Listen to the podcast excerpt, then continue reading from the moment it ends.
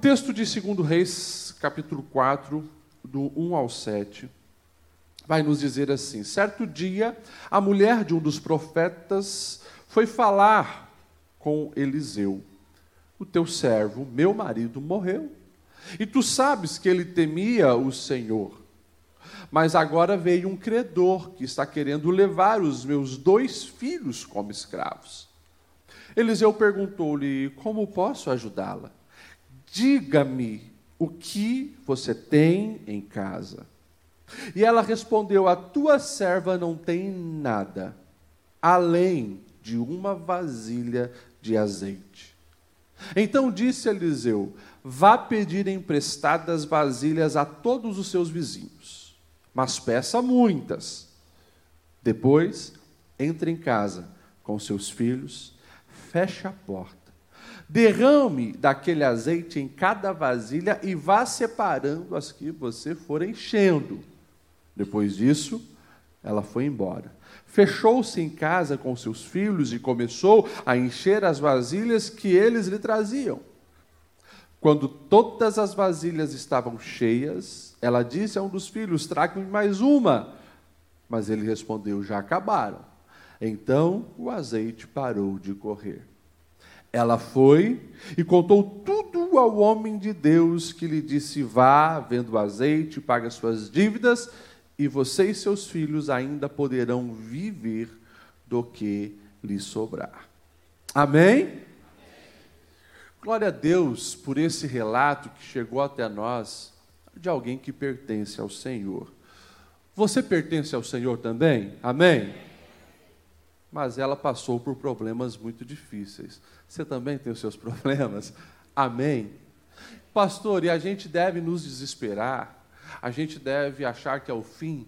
Quando grandes problemas surgem nas nossas vidas? Hoje nós vamos participar da ceia.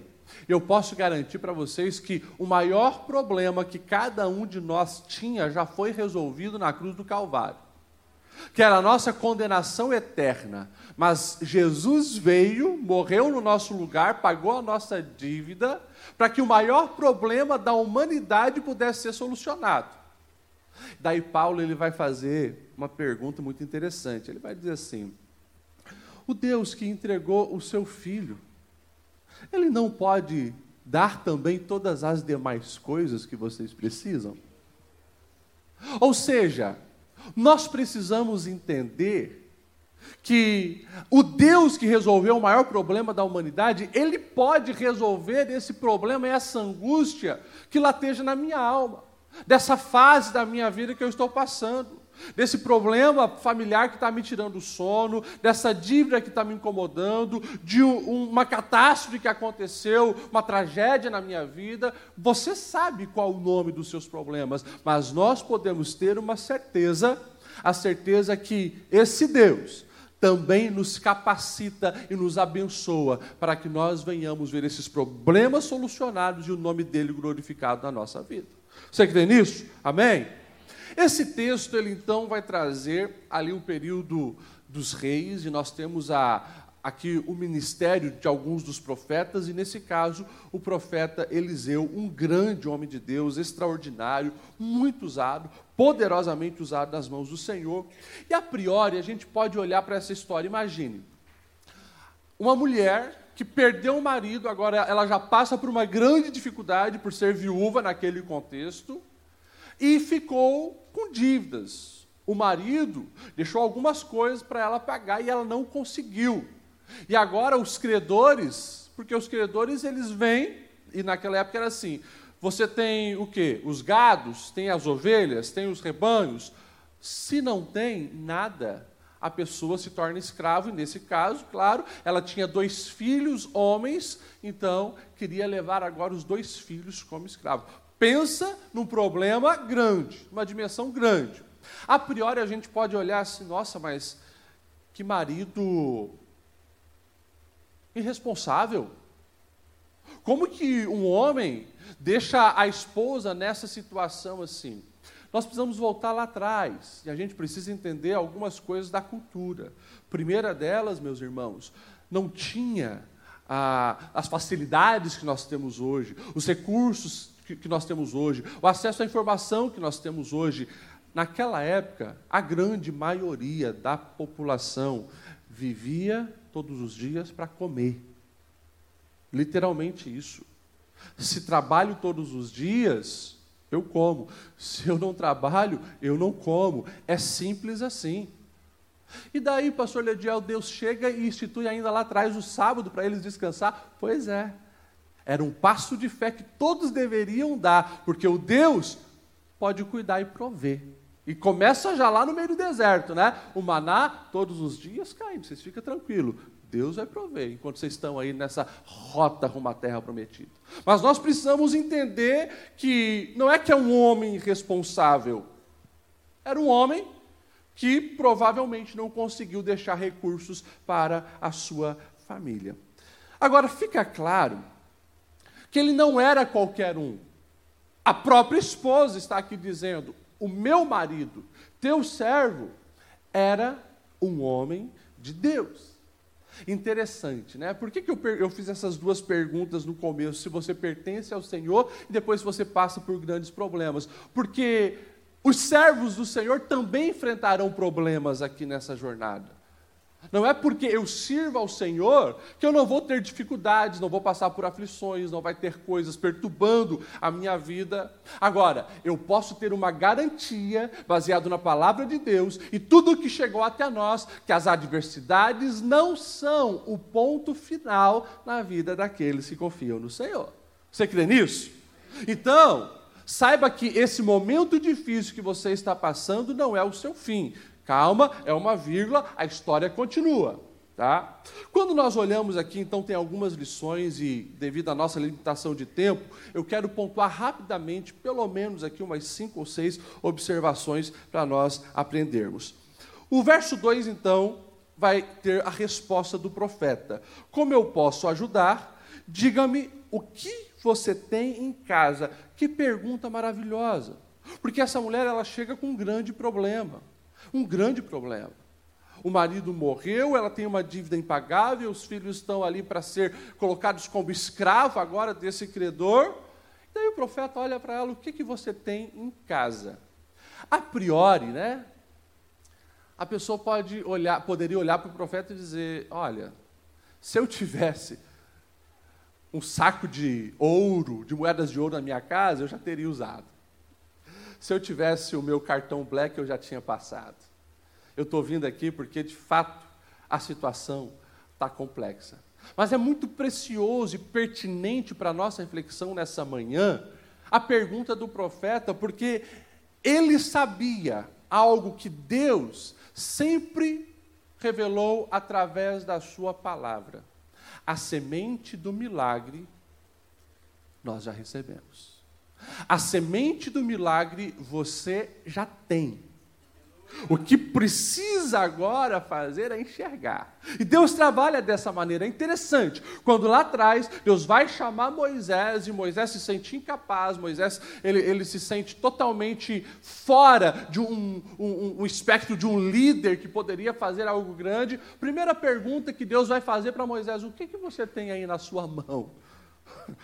Eu tenho uma vara, sou pastor, estou aqui, na, aqui na região de Midian cuidando de rebanhos. Ah, então tá bom. É disso que eu preciso. Começa com isso. Joga no chão. E daí ele começa a perceber ações sobrenaturais de Deus.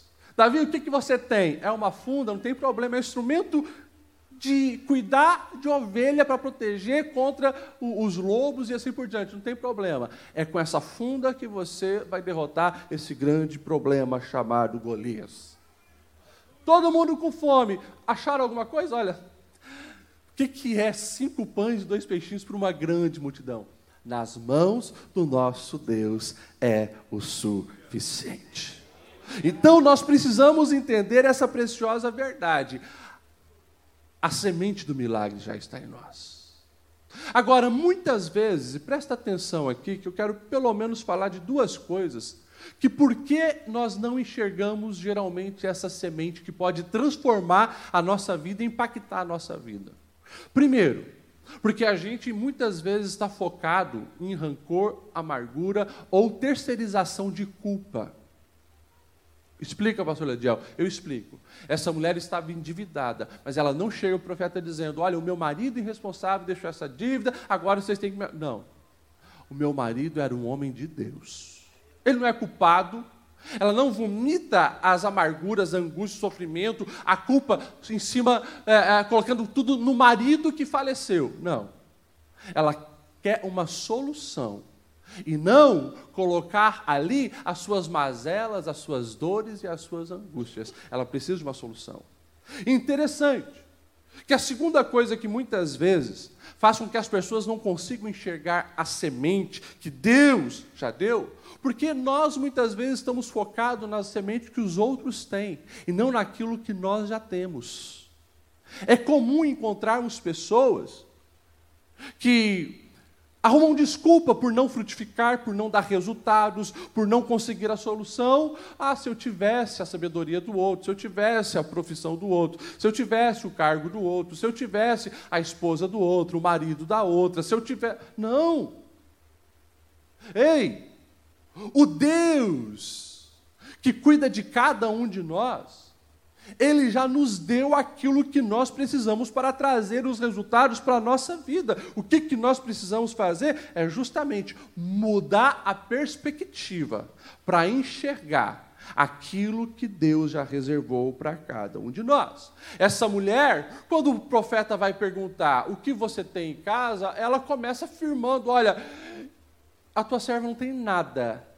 Eu não sei se ela para para pensar ou se já fazia um tempo que ela vinha observando né, a quantidade de azeite que só reduzia, porque estava chegando numa, no, no nível de miséria, e ela estava ali mensurando, mas ela se lembrou: mas eu tenho algo. É pouco, mas eu tenho um pouco de azeite na vasilha. Ou seja, essa mudança de perspectivas, né?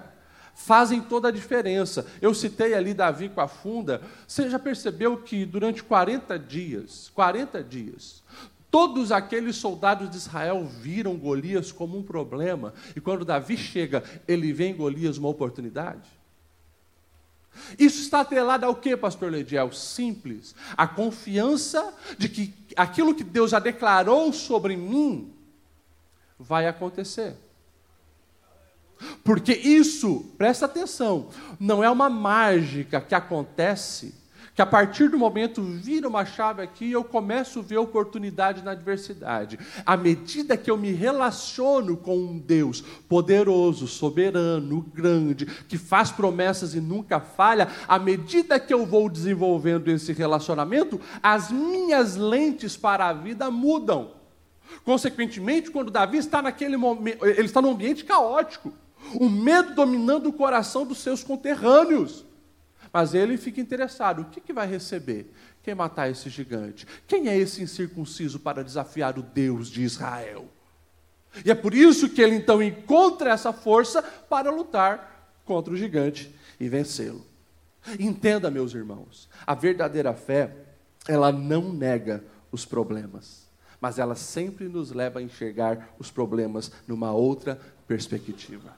Quando chega aos ouvidos de Neemias, os muros de Jerusalém estão caídos, os adversários estão circulando no, no, meio da cidade, a gente não consegue se reerguer, não conseguimos nos proteger. Opa, tem um problema, mas problema não é apenas para me fazer lamentar e chorar. O coração está doendo, já derramei muitas lágrimas, mas alguém precisa fazer alguma coisa, eu estou me levantando para ser resposta a essa situação. Essa mulher, essa mulher que nós estamos falando aqui, de Reis capítulo 4, ela não ficou esperando os credores levar os filhos como escravo, e depois que os filhos estavam escravizados, e ela já tinha chorado muito, que ela então procurou uma solução. Não, ela se posicionou. Está chegando um grande problema aí, estão querendo levar os meus filhos, eu não vou ficar me lamentando, eu vou me posicionar. O que é que você tem?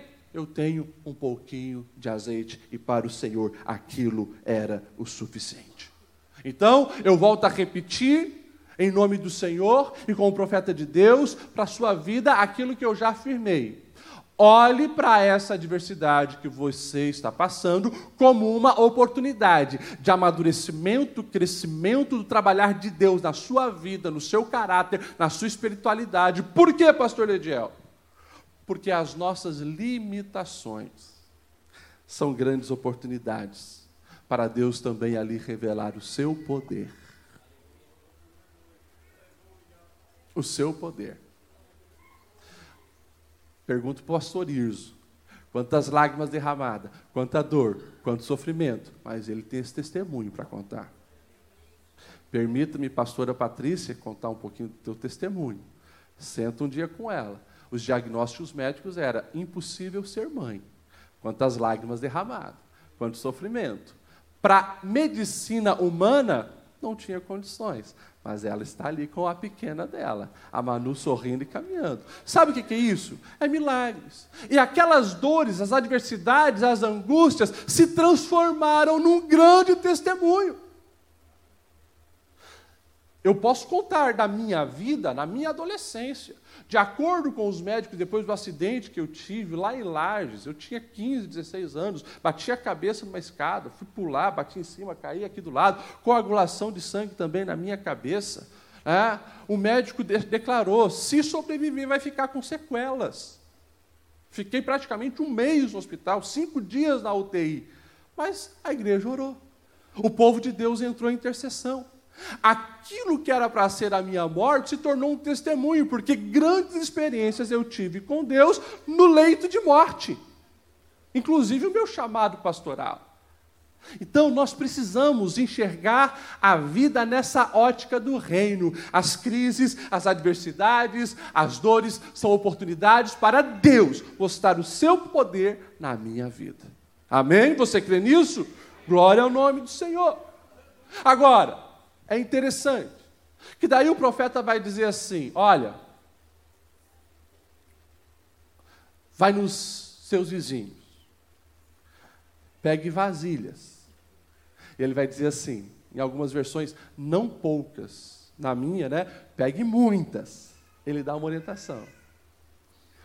Pergunta para quem está do seu lado: o que, que é muitas para você?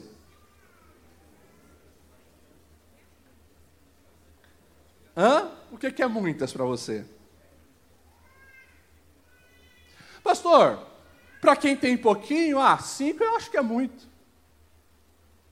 Dez é muito. Vinte é muito. Nós já vimos o final da história. A Bíblia está dizendo para mim e para você algo maravilhoso. Porque, interessante isso, né? O profeta estimulou a ela manifestar o tamanho da fé dela. Você tem fé para cinco vasilhas? Você tem fé para quê? Para dez? Para quinze? Mas a Bíblia está declarando para mim e para você que o tamanho da bênção vai ser proporcional ao tamanho da nossa fé.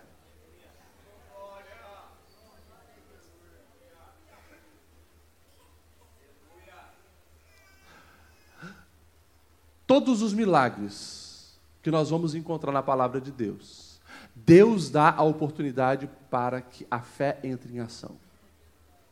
Todos. Essa mulher, imagine, ela resolveu obedecer algo aparentemente lógico, mas saiu catando vasilha, catando vasilha, catando vasilha. Eu pergunto para você, qual é o tamanho da sua fé quando Deus te manda você buscar vazias, vasilhas vazias? Você precisa entender que se você está motivado, que você tem fé, ah, eu vou pegar o máximo possível. Eu imagino essa mulher lá na porta da vizinha, vizinha. Me ajuda, eu preciso de mais, mais. Eu, eu, às vezes fico pensando nesse contexto, né? Deixa eu perguntar para você: você vai emprestar alguma coisa para alguém que está atolado em dívidas? Essa mulher, ela teve que quebrar tanta barreira, tanto preconceito, tanta adversidade, mas ela deu a cara a tapa, porque ela cria, acreditava, Deus vai intervir ao meu favor. Eu vou pegar tudo que eu posso, porque eu acredito que Deus vai me abençoar. Não esqueça disso. O milagre vai acontecer na vida de cada um de nós, mas que o milagre na sua vida, que ele possa ser grandemente percebido, porque grande foi a fé que você colocou no que Deus poderia fazer sobre a sua vida. Então, para de fazer algumas orações, às vezes medíocres. Como assim, pastor Lediel? Muitos crentes fazem oração medíocre, porque Deus tem algo grandioso reservado para você, para sua casa, e a pessoa ela fica ali, né, catando migalhas. Ei, se Deus tem um banquete, por que você fica aí catando migalhas? Para com isso. Olha, pastor, né? Meu casamento não está bem. Única coisa que eu queria, uma vez na vida, que o meu marido falasse que me ama.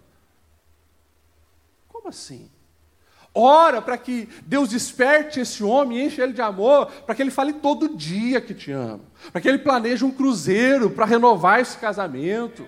Pensa grande, pensa, pensa grande. Amém? Glória a Deus.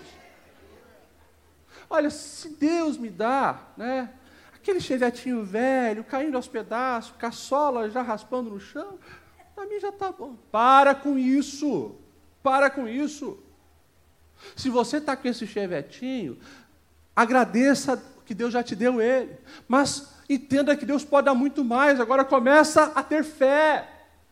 Mova-se em fé. Ah, porque se o meu filho começar a vir na igreja, né, para mim já está bom. Não! Já começa a declarar, é profeta de nação. Vai para a igreja, vai se converter, vai estudar, vai ser lapidado, vai servir de bênção para as outras pessoas o tamanho da bênção vai ser proporcional ao tamanho da fé que você colocar em Deus. Amém, igreja? Glória a Deus. O profeta diz: entre na casa, feche a porta com seus filhos e derrame do pouco azeite que você tem nas vasilhas que você pegou. E separe e vai enchendo uma a uma. É interessante porque vasilhas emprestadas fala de relacionamento. Essa mulher estava endividada. Essa mulher estava passando por crises financeiras e também pela viuvez. Mas ela tinha a quem recorrer também quando precisava de vasilha. Né? Isso é interessante, para não fecharmos as portas. Mas, enfim, o que, que eu quero enfatizar aqui? Essa situação, essa cena. Ela tem um pouquinho, agora está cheia, imagine, cheia de vasilhas na casa dela ali. E o profeta agora disse: para mim pegar o pouco que eu tenho e derramar nas demais. Esse método é totalmente fora da lógica humana. Se ela publicasse um vídeo nas redes sociais da época dizendo assim: Olha, eu fui ali e o profeta me disse para fazer isso. Gente, essa mulher ia receber tanta crítica tanto dislike, tanto hater ia aparecer. Você é louca, você está com seus filhos aí, né, para serem escravos, agora está saindo catar vasilha vazia, perdeu o juízo, vai trabalhar, vai fazer. Sempre assim. É por isso, presta atenção, quando te Deus dá uma estratégia, guarda para você, ora. Pastor, mas os vizinhos não vão saber? Sabe o que os vizinhos foram emprestando vazia, mas eles só foram saber o que estava acontecendo quando o resultado apareceu. Estou aqui vendendo azeite, quer comprar? É assim. Cuida para quem você abre o teu coração. Essa mulher, ela foi abrir o coração para quem podia ajudar. O profeta, homem de Deus, porque estava também ligada ao marido dela. Fecha a porta. É você e os seus filhos vocês vão ver esse milagre acontecendo. Os céus vão se abrir sobre vocês. Você vai compartilhar com as demais pessoas, é o resultado e o nome do Senhor vai ser glorificado. Meus irmãos, presta atenção. Isso aqui é coisa básica da vida. Todos nós influenciamos e somos influenciados. Todos nós abençoamos ou amaldiçoamos através de palavras e somos também amaldiçoados ou abençoados através de palavras. A maioria, e eu falo isso não por achismo ou por ser psicólogo, experiência de gabinete pastoral, a maioria das pessoas que eu atendo que estão vivendo muito aquém dos projetos de Deus para a vida dela é porque permitiram que palavras matassem os seus sonhos. Permitiram que alguém comprometesse o seu potencial com palavras. E isso vem desde a infância desde a pequena idade lá. Às vezes, um pai, uma mãe, um tio, um amigo, um bullying na escola, vai rotulando com coisas malignas aquele coração. E os sonhos começam a desaparecer, a sumir, a murchar, a não acreditar mais, a não confiar mais. É lamentável quando às vezes a gente vê próprios pais assassinando os sonhos dos filhos. Ah, pai, porque imagina, eu vou ser piloto de avião. Não, isso é besteira, é muito difícil, para com isso. Começa ali, começa ali. Palavras vão matando. E o problema é que muitos se tornam adultos e ainda não entenderam que eu preciso colocar filtros na minha vida para que outras pessoas que não estão conectadas com os céus derramem veneno na minha alma. Está aqui, gente, está aqui. Salmo primeiro.